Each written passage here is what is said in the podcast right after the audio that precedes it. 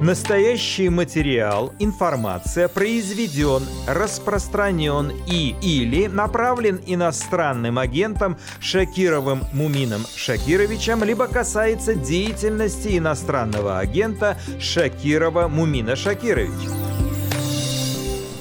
Очередь Надеждина в Риге. Большую часть недели россияне внутри страны, как и релаканты вроде меня, выстраиваются в очередь, чтобы поставить подпись за выдвижение политика Бориса Надеждина на пост президента России. Мне, как иноагенту, согласно закону Российской Федерации, запрещено ставить подпись в поддержку Надеждина, как и за любых других кандидатов. Так что выборы сегодня в России – это не гражданский поступок, а привилегия. Также в нашей программе кто был на борту Ил-76, сбитого под Белгородом. Пряма параллель с подіями в Оленівську. Прямая параллель с событиями в Еленовке. Там тоже сразу выставили списки, которые потом не совпали. Здесь то же самое. Мы в списках нашли граждан Украины, которые уже были обменены. Вже попередні були помінені. Казус Бориса Надеждина. Скорее всего, они его э, выкинут. Скорее всего, да. И Центр избирком э, получит или уже получил приказ э, встать на уши, но отказать в регистрации. С чего начнут конфискации за фейки? могут отобрать устройство, с которого были распространены э, те или иные сведения. Либо там смартфон, либо ноутбук, либо планшет, либо компьютер. Специальная программа «Радио Свобода. Грани времени». Мы подводим итоги четвертой недели 24 года. Меня зовут Мумин Шакиров. Мы начинаем. Не забудьте ставить лайки. Вы расширяете нашу аудиторию на YouTube-канале «Радио Свобода». Поехали! Итак, прошло несколько дней с момента крушения Ил-76 под Белгородом, на борту которого якобы были украинские военнопленные. Мой коллега Артем Радыгин изучал версии озвученный в Москве и в Киеве, и попытался понять, э, как стороны используют эту трагедию. Артем, я приветствую. Вам слово. Спасибо, Мумин. Я бы делил сразу на две части всю историю с самолетом. То, куда он летел, и вторая, что он все-таки вез. С тем, куда он летел, у нас проблемы из-за того, что есть всего одно видео из села, рядом с которым он упал. Самолет там видно только уже перед землей, и по этим кадрам, и кадрам, которые позже выложил Следственный комитет, абсолютно непонятно, какой у этого Ил-76 например, портовой номер. А это важно, чтобы отследить, летел он в Белгород или из Белгорода. Российская сторона утверждает, что Украина знала и маршрут, и номер борта, и время, когда самолет полетит, но почему-то журналистам эти детали не сообщает. Э, раз уж это не военная тайна, то ну, почему бы не поделиться, но все-таки ничего не говорит. С грузом все еще сложнее. Россия настаивает, что там были украинские пленные, 65 человек, 6 членов экипажа и трое сопровождающих. Вот, кстати, видео, которое Следственный комитет выложил 26 вечером. На нем якобы видно, как все 65 пленных садятся в самолет.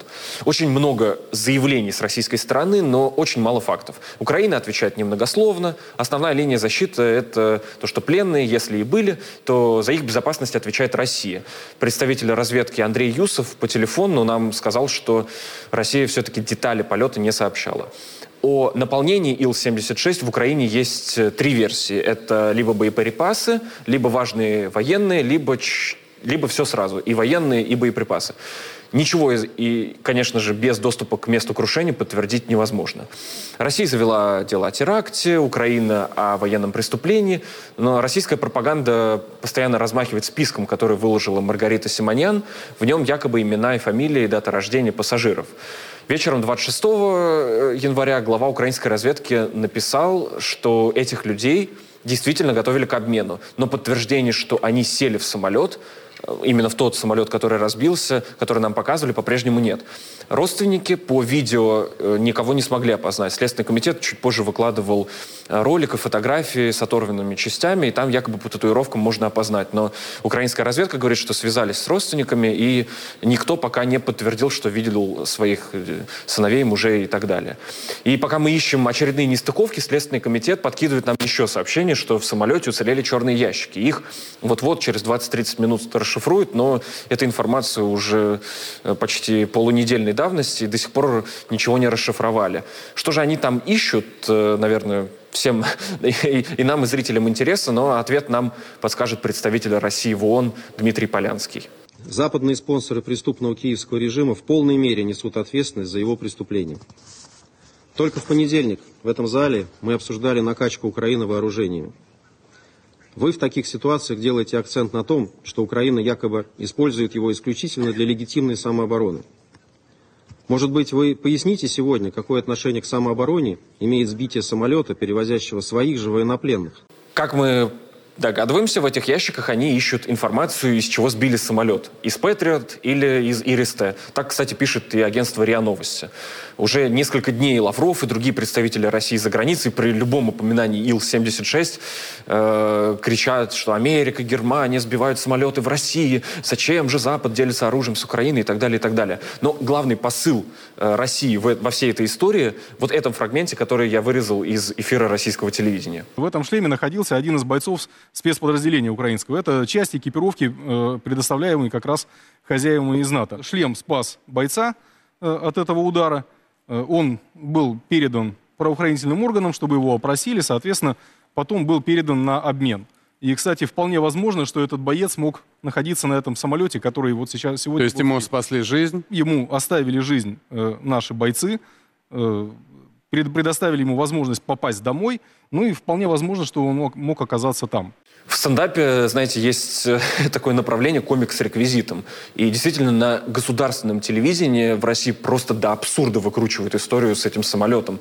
Почти все комментаторы и ведущие повторяют, если бы не Зеленский, никто бы в самолет не сел, вас бы еще там два года назад освободили, никакой войны бы не было. Совершенно забывая, что даже если в самолете и погибли украинские пленные, то только из-за того, что Путин развязал эту войну. Артем, спасибо. Мне эта история напоминает трагедию с малазийским Боингом, когда сбили на оккупированной части этот самолет и гуляли несколько фальшивых версий, запущенные Кремлем. И Кремль так и не взял на себя ответственность за этот сбитый Боинг, э, хотя Международный суд вынес решение по, в частности, Игорю Гиркину, который сейчас сидит э, в тюрьме. Да, но, к сожалению, он в России все-таки не за малазийский Боинг сидит в тюрьме. Ну, надеюсь, что будет международное расследование, и мы узнаем когда-нибудь правду. Спасибо, Артем. Крушение российского транспортника Ил-76 неподалеку Белгорода вызвало шок у миллионов украинцев. Вернее, не сам факт уничтожения крылатой военной машины врага, сколько информация о том, что на борту могли находиться более полусотни украинских военнопленных, которых в тот момент везли на обмен. Десятки тысяч украинских семей следят за каждым шагом России в вопросах обменов. Но в этот раз есть малая, но все же надежда на то, что этот инцидент был лишь информационной спецоперацией, либо дружественным огнем российской ПВО по транспортнику, перевозившему боеприпасы. Вопросов больше, чем ответов. Свои ответы на эти вопросы искал наш коллега Дмитрий Мороз. Совершен террористический акт в среду 24 января в Карчанском районе Белгородской области на окраине деревни Яблоново упал российский военно-транспортный самолет Ил-76. Глянь, прямо на вас! В тот же день в Госдуме сообщили, на борту были трое солдат, шесть членов экипажа и якобы 65 украинских военнопленных, которых везли на обмен. Основной генерал российской армии и депутат Госдумы Андрей Картополов в числе первых обвинил во всех грехах Украину. Ил-76 был сбит тремя ракетами зенитно-ракетного комплекса либо «Патриот», либо «Арис-Т» немецкого производства. Были зафиксированы пуски двух ракет с территории подконтрольных подконтрольных киевскому режиму. Красный предмет такой продолговатый летел. Предмет, потом взрыв и красный сполох и все. Больше ничего такого определенного мы не видели. Второй Ил-76 с пленными на борту якобы успели развернуть, сообщает Кремль. Сколько? Украинские СМИ, ссылаясь на спецслужбы, выдвинули версию, что белгородский Ил-76 перевозил боеприпасы к установкам С-300. В главном же управлении разведки Министерства обороны Украины подтвердили, что готовился обмен, но российская сторона не проинформировала Киев о точном маршруте следования самолетов, подпуская Ил-76 небезопасно близко к линии фронта. Очевидно, Очевидно, что россияне играют жизнями украинских пленных, чувствами родных и эмоциями нашего общества. Необходимо установить все факты, учитывая, что падение самолета случилось на российской территории, вне нашего контроля. По состоянию на 27 января 2024 года российской стороной так и не было предоставлено видео подтверждения фрагментов десятков тел на месте крушения самолета. Лишь глава пропагандистской медиакорпорации Russia Today Маргарита Симонян слила в сеть списки военнопленных, якобы бывших на борту.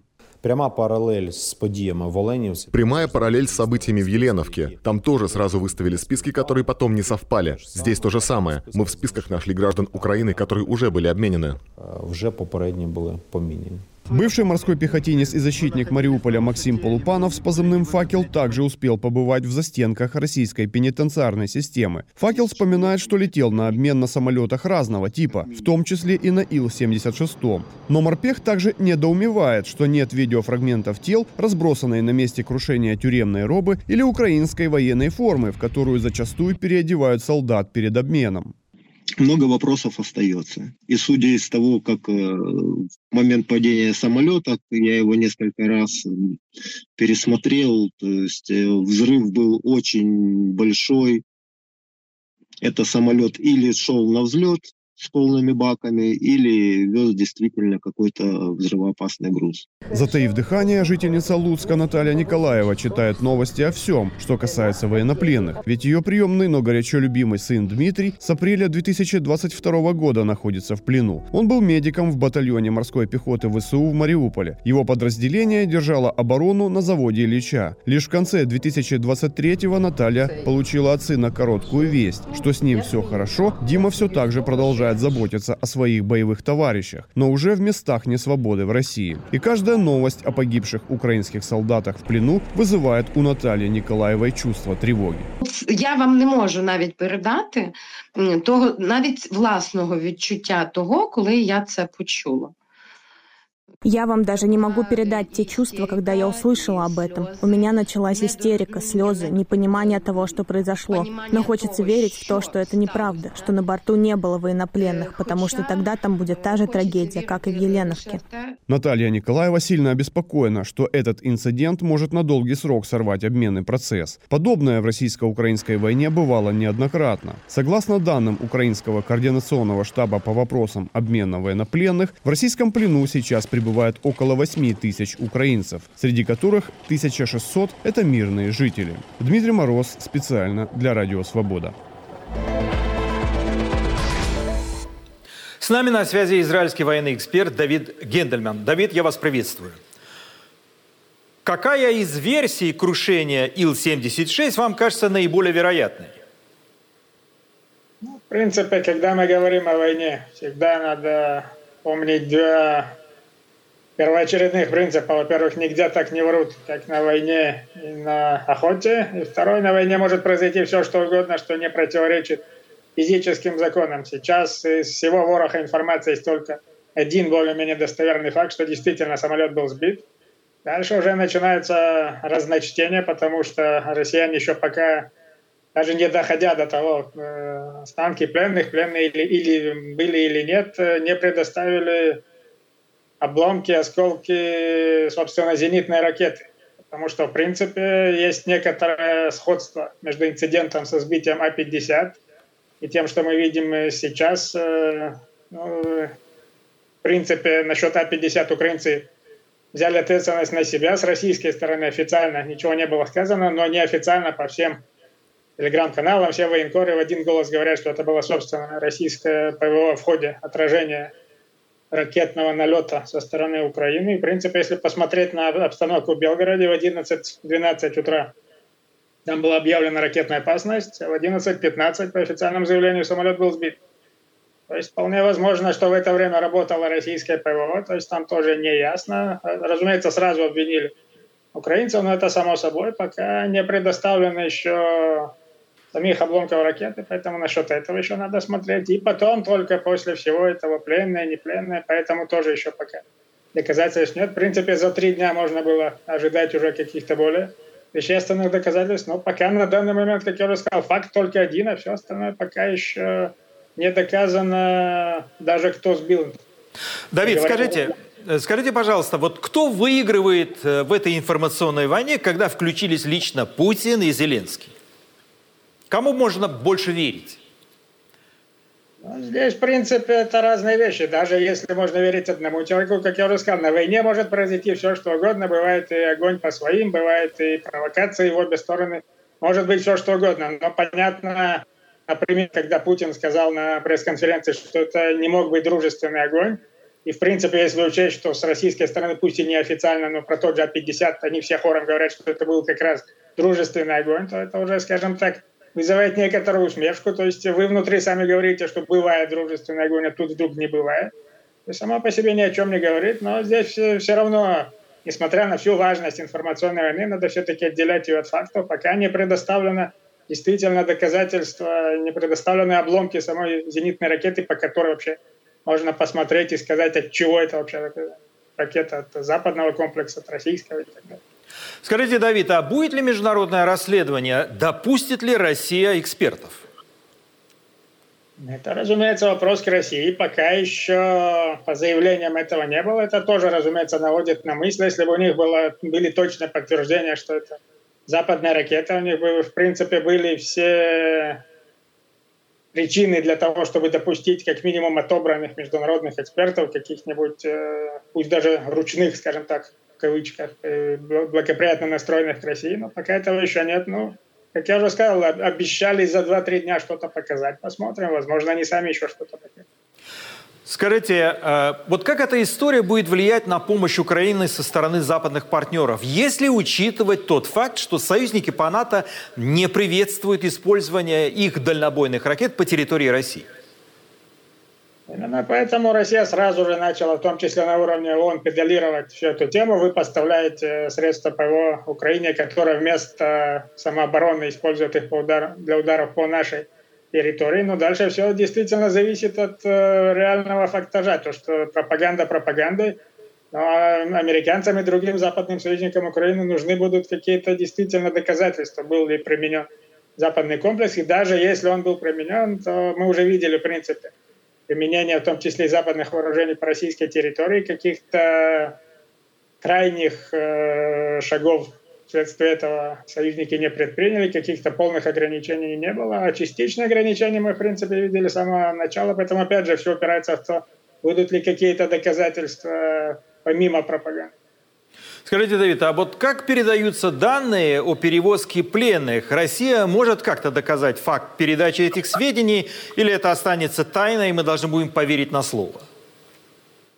Ну, в принципе, понятно, что они их не передают мне. Из того, что было опубликовано в открытых источниках, э, они их передают э, украинскому ГУР. Но здесь, опять же, вопрос – Армия – это очень большой механизм. Допустим, даже теоретически передали этот, э, действительно этот опубликованный россиянами список на самом деле передали э, украинцам. Вопрос, что было известно в ПВО, какая обстановка была на данный момент этого расчета, если мы говорим о том, что если это действительно сбило украинское ПВО, то есть даже если действительно этот список передали, то это еще само по себе ни о чем не говорит, но в принципе вполне могли и передать, в конце концов уже такие обмены были на каком-то этапе, все равно список передавать надо, потому что непонятно, как принимать.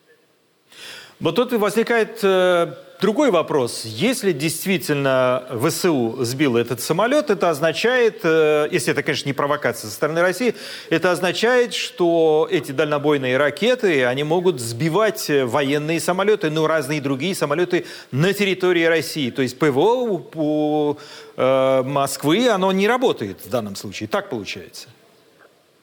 Ну, в принципе, против ракет ПВО иногда можно применять свою собственную ПВО, но это сложно. Такое изредка бывает. Например, э, израильское ПВО в свое время сбивало сирийские ракеты комплекса С-200, но это сделать сложно. Поэтому, в принципе, одно другого не особо касается. Ракеты ПВО летят с такой скоростью, по таким траекториям, что ПВО против ПВО в данном случае не особо эффективно.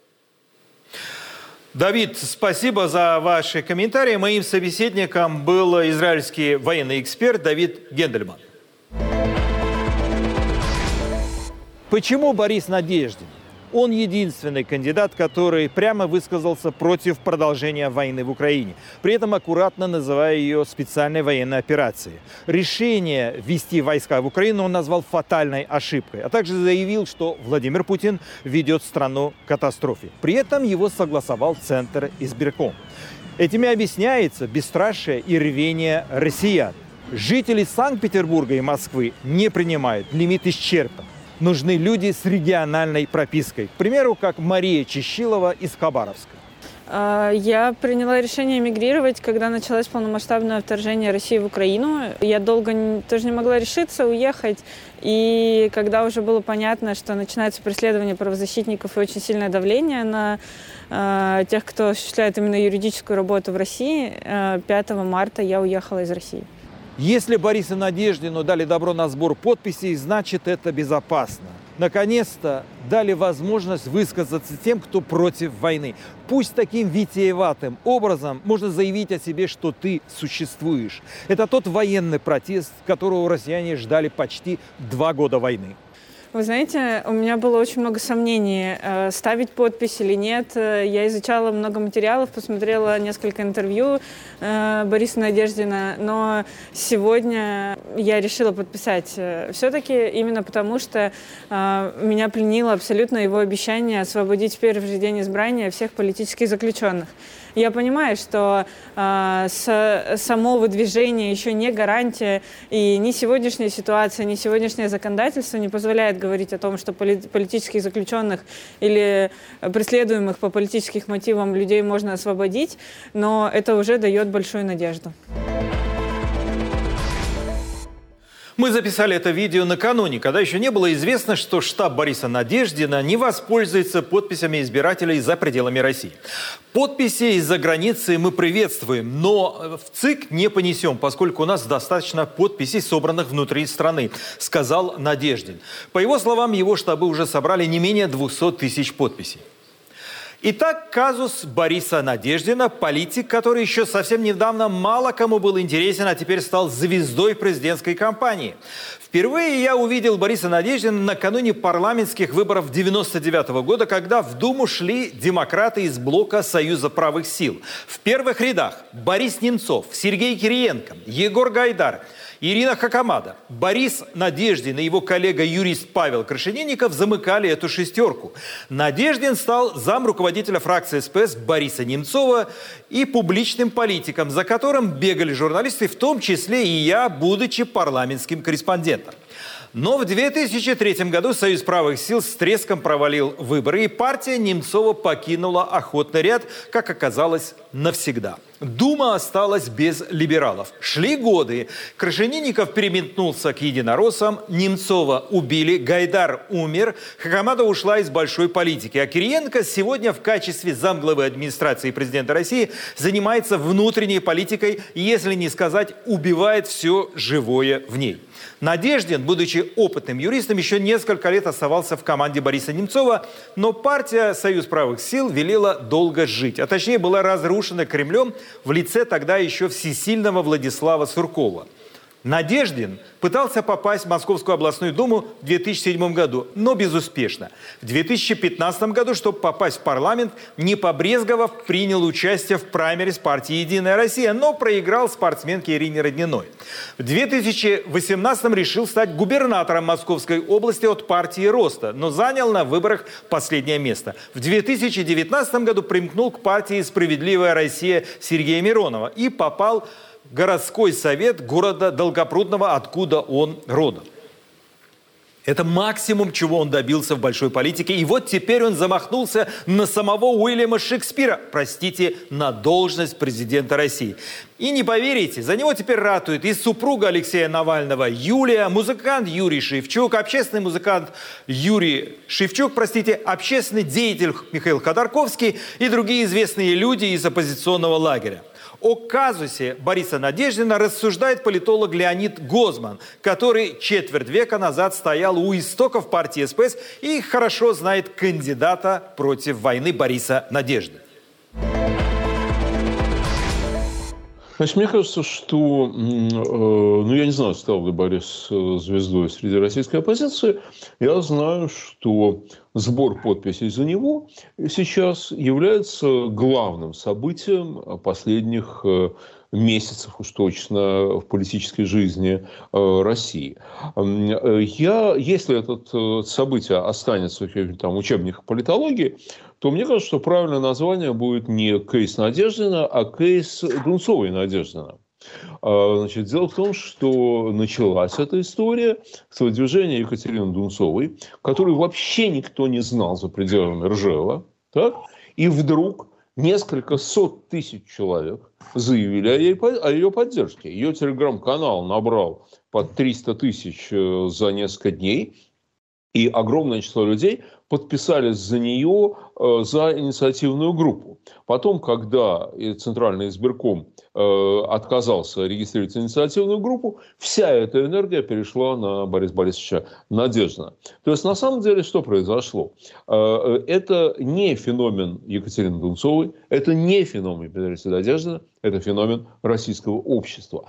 Значит, если в котле поднимается давление, то это давление прорвется через одну дырочку, другую дырочку, одно слабое место, другое слабое место, неважно через что. Но проблема не в этой дырочке и не в этом слабом месте котла, а проблема в поднявшемся давлении.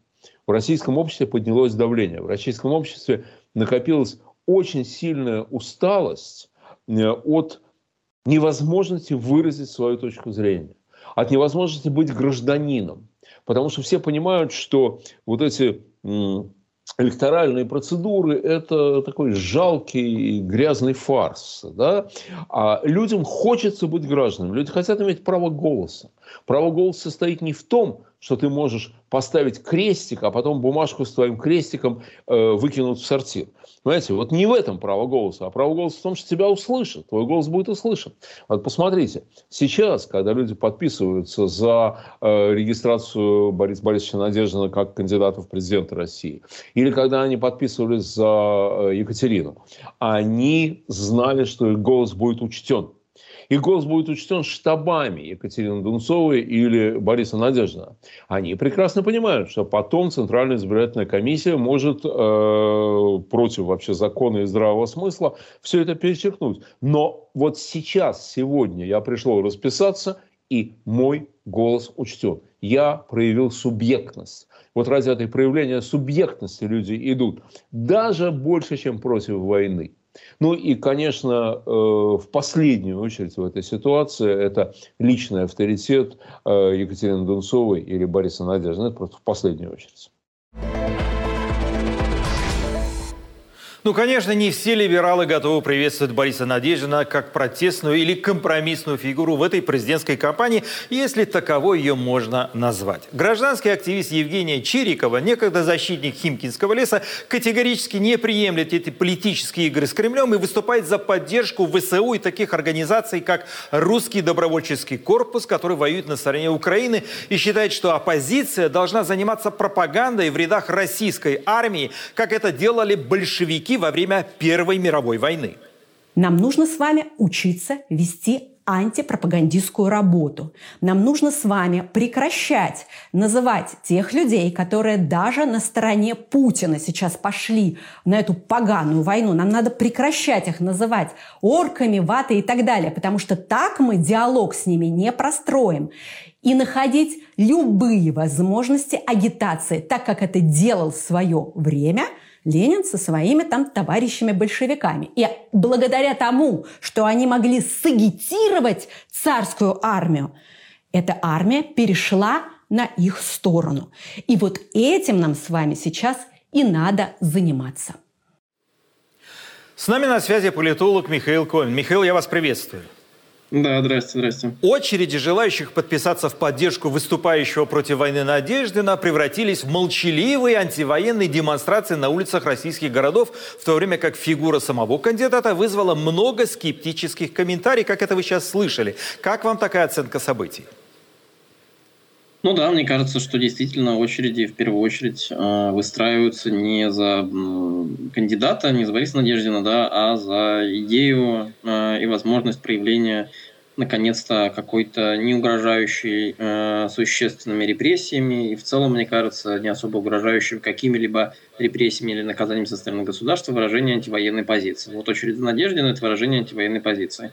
Сам э, кандидат, он э, действительно фигура противоречивая, и мне кажется, э, в существенной степени более противоречивая, чем та же Дунцова. Да? И Дунцову было сложно уличить в том, что она э, играет какие-то подковерные игры с Кремлем или договариваться с ним, да, в ситуации с Надеждиным это э, не так очевидно. Мне лично кажется, что он действительно не то чтобы согласовывал свое движение или как-то его даже обсуждал, но тем не менее вот э, та его карьера в 90-х, его какие-то товарищеские отношения в 90-х с э, Сергеем Кириенко, который является основным менеджером сейчас выборов и в целом всей внутренней политикой Российской Федерации, они намекают на то, что все-таки у Бориса Надеждина могут оставаться какие-то возможности для того, чтобы рассчитывать, что Кремль эм, допустит его до выборов, ну или, по крайней мере, вот допустит до статуса кандидата в кандидаты, которым он сейчас является.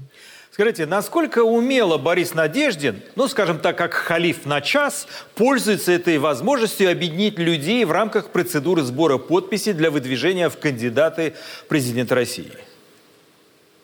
Честно говоря, мне кажется, что он пользуется этим достаточно умело, в том смысле, что мы видим ситуативную солидарность с ним ну, всех ключевых оппозиционных сил. Вот, значит, может быть, действительно Чирикова э, рассуждает иначе, но как бы все ключевые игроки, начиная от Ходорковского, Каца и заканчивая ФБК, да, или там, значит, уж тем более Екатерина Шульман или другие политологи, они говорят, что, значит, э, оставить свою подпись за Надеждина и в целом проголосовать за него, если вдруг он будет допущен, это хорошая идея, это то, что нужно предпринимать. Да? И вот такая ситуативная солидарность э, каких-то крупных ключевых оппозиционных игроков, она дослуживает э, высокой оценки. В этом смысле мне кажется, что это может быть э, в меньшей степени заслуга самого Надеждина, в большей степени заслуга вот этих э, оппозиционных игроков, которые смогли договориться, но в Надеждине увидели такую компромиссную фигуру, что немаловажно, и он использует свой момент славы, мне кажется, достаточно эффективно. Да, то количество подписей, которые они уже собрали,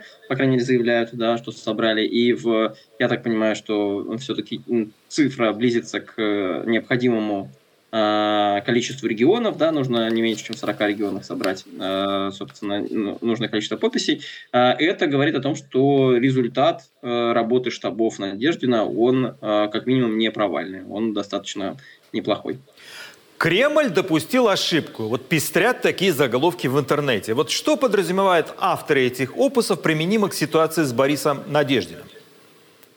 В первую очередь допускают, э, ну, в смысле, подразумевают, что, э, мне кажется, много в интернете э, появилась фотография, э, как эти очереди на Надеждина собираются, да, что это превратилось вот в такой молчаливый, безопасный антивоенный протест, который Кремлю не на руку. Да. Он демонстрирует о том, что лояльность российского общества и консолидация вокруг фигуры президента, она как минимум не абсолютна. Кремлю это, конечно, совсем не нужно. А, значит, э, другой вопрос, мог ли Кремль не допустить, э, э, мог ли Кремль ожидать, что такое случится в ситуации, когда он даст э, Надеждину возможность стать как бы кандидатом в президенты, не попасть в избирательный бюллетень, да, а, по крайней мере, быть зарегистрированным кандидатом. Наверное, не мог. Это было достаточно сложно предположить, поскольку э, никто все-таки Борис Надеждина не знал, и его как бы прошлое во многом м, окутано большим туманом, да, и он в большей степени похож на спойлеры, чем та же самая Екатерина Дунцова. Вот, поэтому э, основная проблема для Кремля, да, э, в том, что вот у него появилась картинка, которая говорит о том, что консолидация вокруг президента в не очень достаточной степени существенна, да, а есть какие-то люди, которые не согласны. И, кроме этого, еще у людей, которые постояли в этих очередях или увидели эти очереди, в интернете, ну, в смысле, на фотографиях, поговорили со своими знакомыми, э, которые отстояли в этих очередях, у них появилось ощущение, что их много, что э, как бы антивоенный протест, несмотря на то, что его закатывают в асфальт последние два года, он какую-то роль все-таки играет. Все-таки количество несогласных достаточно велико. Тем самым это, мне кажется, вдохнет силы в какое-то количество активистов, которые будут дальше заниматься ну, околополитической деятельностью или деятельностью, направленной против, собственно, войны, да, с антивоенной позицией. Михаил, вот мы видим эти картинки, это многокилометровые или многосотметровые очереди, чтобы поставить свою подпись. У меня такой родился вопрос. Нет ли у вас ощущения, что Бориса Надеждина поддерживают не только простые люди и оппозиционеры, но часть правящего класса, которым тоже надоела эта война и ее последствия? Думаю, нет. Думаю, что, конечно, Бориса Надеждина не поддерживает никакая часть правящего класса, потому что они понимают, что как только это выяснится, а, то э, с ними достаточно быстро расправиться, ну или с их капиталом, их лишат этого капитала. Но э, мне кажется достаточно символичным скорее другое действие, что вот, например, зарегистрирован уже кандидат в президенты, кандидат от партии «Новые люди» Дованков, э, который сейчас в Госдуме, да, является заместителем председателя Госдумы, он поставил свою подпись в поддержку Надеждина, да, не с формулировкой, что он его как бы взгляды одобряет, да, а с формулировкой, что он не боится конкуренции. Это такой как бы у Дованкова был собственный политический ход, но, тем не менее, он это сделал. Почему? Потому что э, все-таки и он понимает, что поставить подпись не является большим преступлением. Да? Это не э, оставление подписи не значит, что вы поддерживаете этого человека и поддерживаете его взгляды. Это не значит, что вы даже пожертвовали ему там э, какие-то деньги на избирательную кампанию. Это безопасное э, политическое действие, которое может совершить в том числе даже вот абсолютно системный политик, как Дованков. Очень э, короткий вопрос, есть можно короткий ответ. Каковы шансы, что ООН и главы западных государств не признают эти выборы, учитывая, что они проходят на оккупированных территориях? Шансов нет. Очень короткий ответ. Спасибо вам большое. Моим собеседником был Михаил Комин, политолог, э, который поделился своей точкой зрения по поводу звезды политического Олимпа сегодняшнего дня Бориса Надеждина.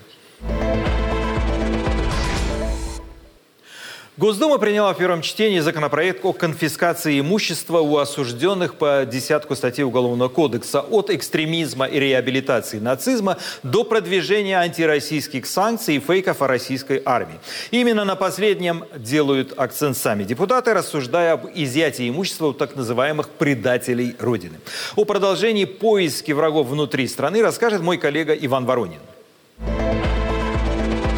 Очевидно, что Запад будет пытаться расшатать и расколоть наше общество. Делать ставку на национал-предателей, у которых во все времена, хочу это подчеркнуть, один и тот же яд презрения к своему собственному отечеству и желание заработать на продаже этой отравы тем, кто готов за это заплатить. И никакой охоты на ведьм. Все строго по закону, отмечал президент России Владимир Путин в своем прошлогоднем послании Федеральному собранию. Реестр иностранных агентов, нежелательных организаций и список террористов с экстремистами Росфинмониторинга уже никого не удивляют. Пришел новый этап – отнять и в госбюджет. Речь идет о том, что если ты, собственно говоря, публично призываешь к тому, чтобы нарушить национальную безопасность нашей страны, то помимо того, что ты должен немножко посидеть в тюрьме, ты должен лишиться своей квартиры, своего дома, своих денег. Любой тот, который с этого момента попытается нанести ущерб своей родине, своей стране и гражданам Российской Федерации, лишится всего и подохнет там, за пределами нашей страны, как последняя собака считает депутат Госдумы Андрей Луговой, соавтор законопроекта о конфискации имущества у осужденных за преступления против военной службы, неисполнение приказа, дезертирство и другие, против государства, госизмена, конфиденциальное сотрудничество с иностранцами, шпионаж, участие в нежелательной организации и другие, а также за реабилитацию нацизма и фейки про российскую армию.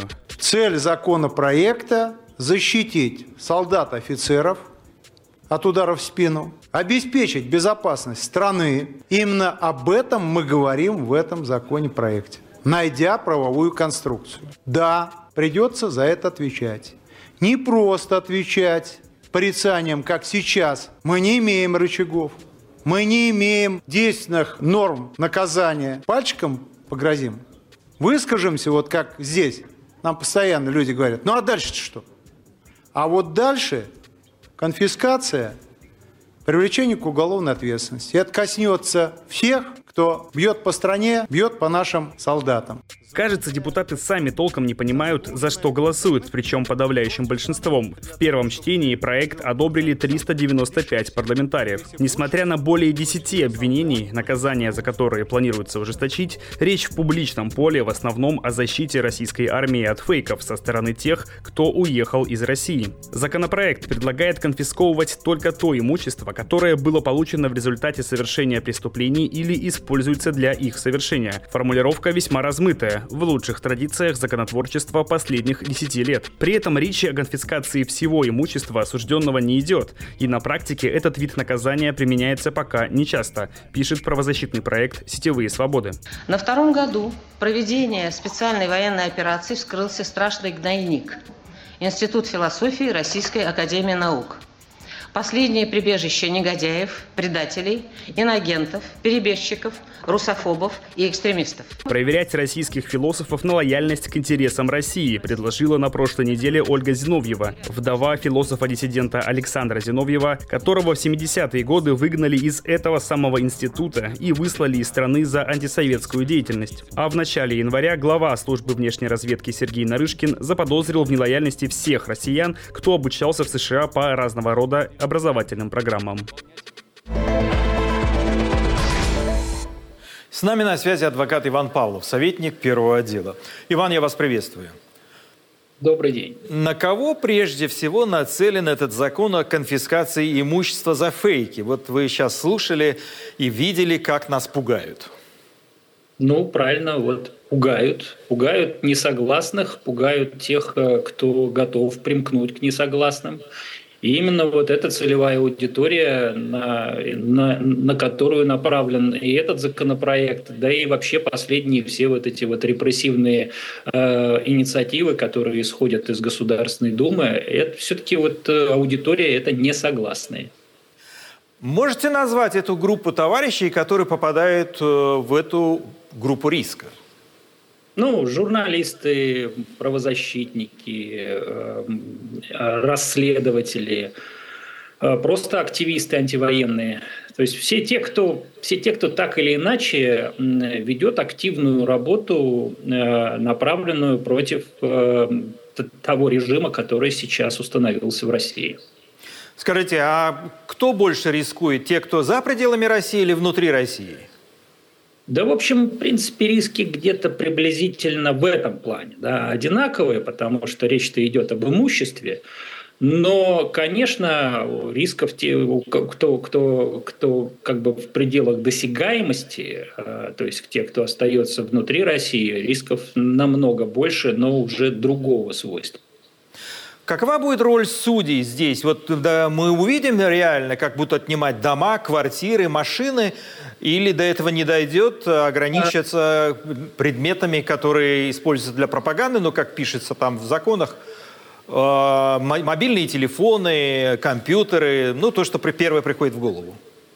Да, дело в том, что вот Луговой пугает всех, что отберут все. Там, квартиру, дачу, машину, кошку, собаку, я уж не знаю, там, личное имущество, шубу, шубу, наверное, отберут.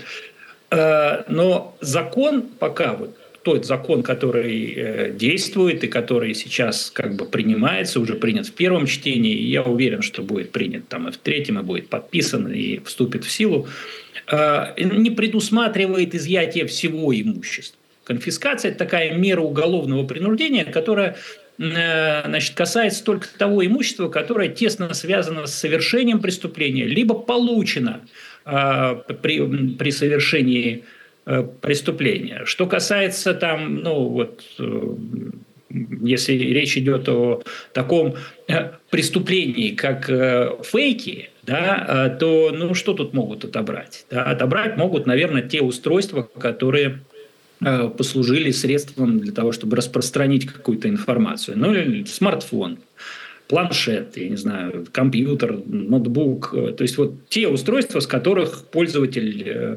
распространил ту или иную информацию. Но как бы какое отношение имеет там, я не знаю, автомобиль или там дача, тем более квартира, к этому преступлению как бы вряд ли здесь можно это подтянуть, хотя, в общем, мы же понимаем, что власть сейчас рассматривает Эм, как бы фигурантов таких дел не как обвиняемых, ну, то есть не, про, не просто обвиняемых, а как врагов народа. А история России говорит, что с врагами, в общем, как бы разговор будет коротким, а, поэтому эксцессы возможны, но это все равно будет э, не правовой, не правовой и не юридический путь.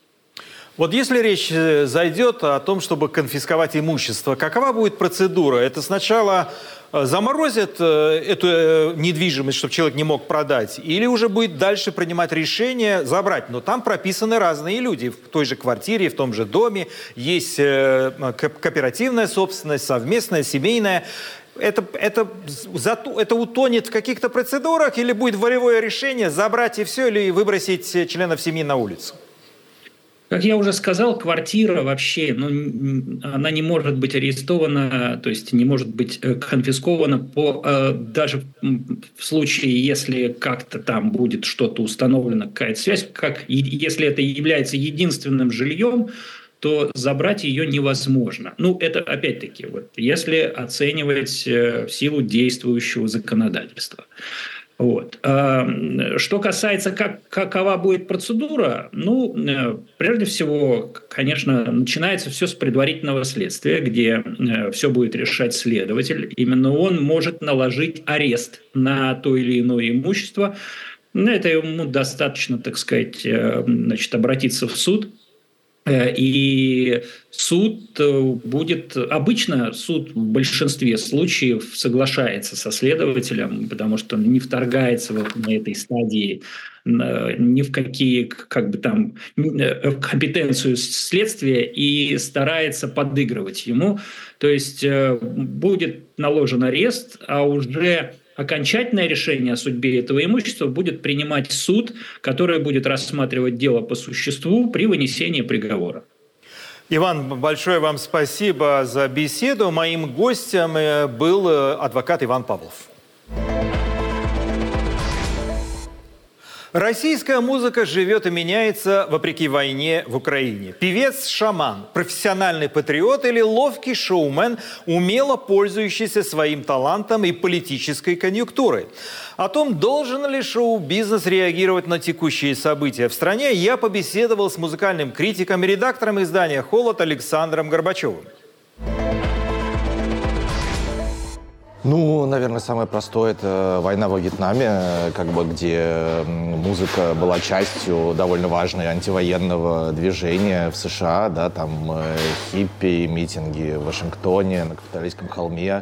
Ну, и, соответственно, музыка была довольно важной частью этого, как и, собственно, борьбы за гражданские права афроамериканцев до этого, да, ну вот э, наверное, если про конкретные истории говорить, можно вспомнить Нину Симон, э, да, которая записала песню Миссисипи Гадем после взрыва произошел какой-то теракт э, против, э, собственно, афроамериканцев, которые пытались, собственно, зарегистрироваться для голосования. Вот она записала песню, и это, ну, там, это была частью какого-то большого движения, которое закончилось э, принятием э, закона, э, который гарантировал, собственно, равенство в праве на голосование. Вот. Ну и вообще в Америке такого довольно много было. Э, разумеется, там всегда, как бы, как только, ну, я не знаю, вплоть до, как бы, песен против Трампа, там, за Обаму или что-нибудь такое. А кого из российских исполнителей вы бы назвали бы инфлюенсером социальной или политической повестки? Я не думаю, что можно говорить о том, что в России там есть музыканты или там вне России, да, которые своими песнями э, влияют на решения, которые принимает государство, да, а в России один политический актор, по сути, это государство, к сожалению. Да, там, ну, реальной политики давно уже нет, как мы это понимаем, и уже стало совсем ее мало, э, исчезающе мало с началом войны. Вот. Э, в этом смысле, ну, наверное, никто, как бы, да, потому что, ну, есть просто какой-то определенный круг людей, которые, ну, грубо говоря, поддерживают государство последовательно, да, там, от э, Стаса Михайлова э, до, не знаю, какого-нибудь рэпера Птахи, и, в общем, но, но они не, не являются, как бы, да, влиянием. Если говорить о том, есть люди, которые влияют на, ну, чьи-то взгляды, да, на какие-то мнения по поводу событий, которые, ну, хотя бы просто обращают внимание, заставляют о чем-то подумать и выработать свою позицию, ну, конечно, таких много. Э, ну, понятно, что я, наверное, назову в первую очередь людей, которые, ну, скажем так, антигосударственной, антивоенной направленности, потому что просто мне это ближе и интереснее, да, там, опять же, от Юрия Шевчука до, там, Оксимирона, не знаю, Noise MC, ну, вообще таких людей довольно много, да, Монеточки, э, вот, наверное, ну, как бы у всех у них есть аудитория, да, все они как-то к ней обращаются и заставляют ее, наверное, о чем-то подумать, да, потому что когда тебе ценно то, что человек поет, э, наверное, ты пытаешься найти в этом смысл. Э, с другой стороны, ну, тоже, конечно, такие люди есть, и, наверное, можно предположить, что условно аудитория, допустим, не знаю, Полины Гагариной, ну, как-то внимательно отнеслась к тому, что она там, не знаю, выступила в, на одном из э, э провоенных митингов в Лужниках, да, и потом по-моему, сейчас она вошла там как доверенное лицо Путина или что-то в этом духе. Ну, наверное, если ты поклонник Полины Гагариной, да, то, ну, наверное, ты прислушиваешься к ее мнению, и для тебя это тоже как-то влияет на твою позицию по отношению э, к происходящему. Ну, вот тут мы незаметно подходим э, к той фигуре, о которой все сейчас говорят. Вам, может быть, неприятно об этом говорить, но есть певец Шама. И, да, и, есть его огромное паство. Какой месседж он посылает всем нам, слушателям музыки, э, и разгадали ли вы э, феномен этого певца, у которого десятки миллионов просмотров в YouTube, и он собирает Э, площади, стадионы и так далее. Да. Ну, во-первых, я считаю, что мы не знаем, э, какая у него паства и какое количество у нее там лояльной аудитории, аудитории, которые ходят на его концерты, что называется for lulz, как по-английски говорят, чтобы посмеяться. Например, вот э, ребенок моих знакомых как бы обсуждал с ними, что вот у нас весь класс поет на шамана бесплатно, потому что, ну, там же как бы бесплатный билет распространяется, чтобы поражать. А, вот. И мы не понимаем, какая роль в нашем представлении о популярности шамана, собственно, наша собственная, да, вот, условно, независимых э, оппозиционных, я ставлю в кавычках, потому что, ну, как бы, независимых да, СМИ, которые там обсуждают, э, не знаю, войну, антивоенную повестку, и для которых шаман это какая-то вот такая иконическая фигура, с которой можно э, достаточно удобно, ну, в каком-то смысле работать. Да, это действительно символ того, что вот, посмотрите, во что превратится русская культура, там у вас как бы со сцены зигуют и ядерные кнопки нажимают. Э, мне кажется, что это такая двусторонняя работа, да, как бы, и во многом я думаю, что там э, сам певец или какая-то его команда, они все эти достаточно провокационные, э, яркие действия э, делают в том числе для того, чтобы про это, не знаю, вот мы с вами поговорили, что про это написала «Медуза», что про это там поговорили, написали про, на BBC и так далее, да, потому что это тоже расширяет аудиторию, упоминаемость, да, и сколько из его там просмотров в Ютубе это как бы ну, такой хейт-вотчинг, да, или просто, ой, пойду посмотрю, что там такое страшное, как бы, мы не знаем. Э, вот. В остальном, мне кажется, что это очень честно говоря... Да. Но клип э, последний, да. живой, вы не смотрели? Не смотрел. Ну, давайте 15 секунд хотя бы 15 посмотрим. секунд, пожалуйста. Ну, как бы тут ничего, ничего как бы нового. Ну, вот пафос э, заключается в том, что... Да, но я понимаю, что он как бы изображает заключенного. Но, понимаете, это, мне кажется, что это, ну, я примерно понимаю, я не смотрел, но, как бы, как сказать, в курсе, знаете, как... Какое здесь послание? Или просто он, безусловно, делает то, что считает нужным. Э, я думаю, что это специальный в каком-то смысле, э, уж не знаю, там, его самого, его там продюсеров команды, но то, что называется троллинг, да. Э, я думаю, что это специально сделано так, чтобы как бы условные люди в Твиттере там э, и в Фейсбуке обсуждали, о, это выглядит так, как будто он за Навального, да, и, как бы, потому что это все работает на его статус как, э, ну, как бы главной звезды э, государственной современной России. А надо понимать, что вся биография Filadélfia, Э, Ярослава Дронова, она как бы про то, что ну, человек хочет добиться успеха. Он участвовал в песенных конкурсах все время, как бы, да, то есть ему явно хотелось, чтобы его видели, чтобы его слышали, чтобы он был успешный. Но при этом я думаю, что, безусловно, там, условно, человек патриотических взглядов читает тут историю про, не знаю, там, метафору э, России как э, непонятого пророка, да, или там какую-нибудь метафору про э, российских там заключенных в Украине, да, или еще что-нибудь. То есть, получается, красота в глазах смотрящего? Конечно, мы всегда это интерпретируем, да, ну, как бы до, до тех пор, пока, ну, как бы при этом, ну, э, понимаете, и особенно учитывая, что даже сейчас вот как бы, шаман же, он, ну, он говорит, там, выходит, не знаю, я там за Россию, да, там, он там ездит, ездил в Луганск с концертами и так далее, да, но это, как видим, не мешает э, людям э, в интернете обсуждать, что, а вот, может быть, тут зашифрованный смысл, а он этого не хотел, так получилось, и ну, потому что, ну, как бы вот это, как сказать, современное информационное пространство, которое очень легко гнется, и они этим пользуются довольно талантливо. Ну, как бы, чего уж там говорить, да, ну, это довольно талантливо с точки зрения, ну, как бы, медиа-стратегии. На этом мы завершаем программу «Грани времени». Наш взгляд на события уходящей недели. Смотрите нас на телеканале «Настоящее время» и на сайте «Радио Свобода». Не забудьте поставить лайки. С вами был Мумин Шакиров. Увидимся через неделю.